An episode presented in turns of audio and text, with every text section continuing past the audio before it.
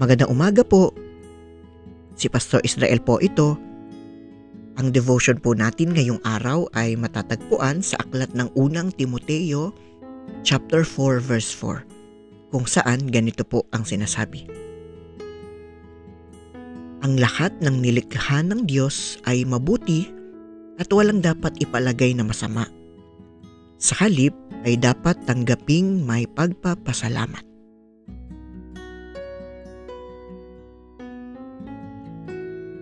Napakarami ng mga bagay na ating natatanggap mula sa Diyos. Tunay nga na siya ay mabuti. Ngunit minsan ang mga bagay na kanyang ipinagkakaloob ay hindi natin nagugustuhan.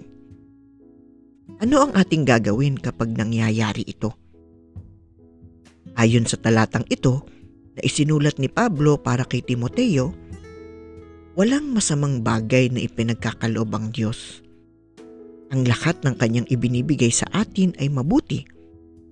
Kaya naman ang lahat ay kailangan nating ipagpasalamat. Nawa ay palagi nga nating alalahanin ang aral na ito.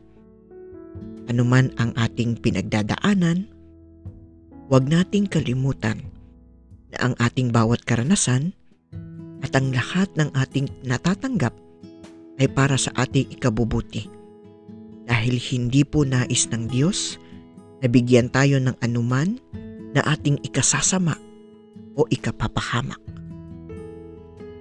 Tayo po ay manalangin.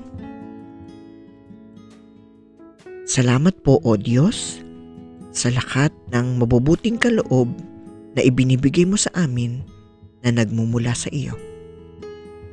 Ito po ang aming dalangin sa ngalan ni Jesus. Amen.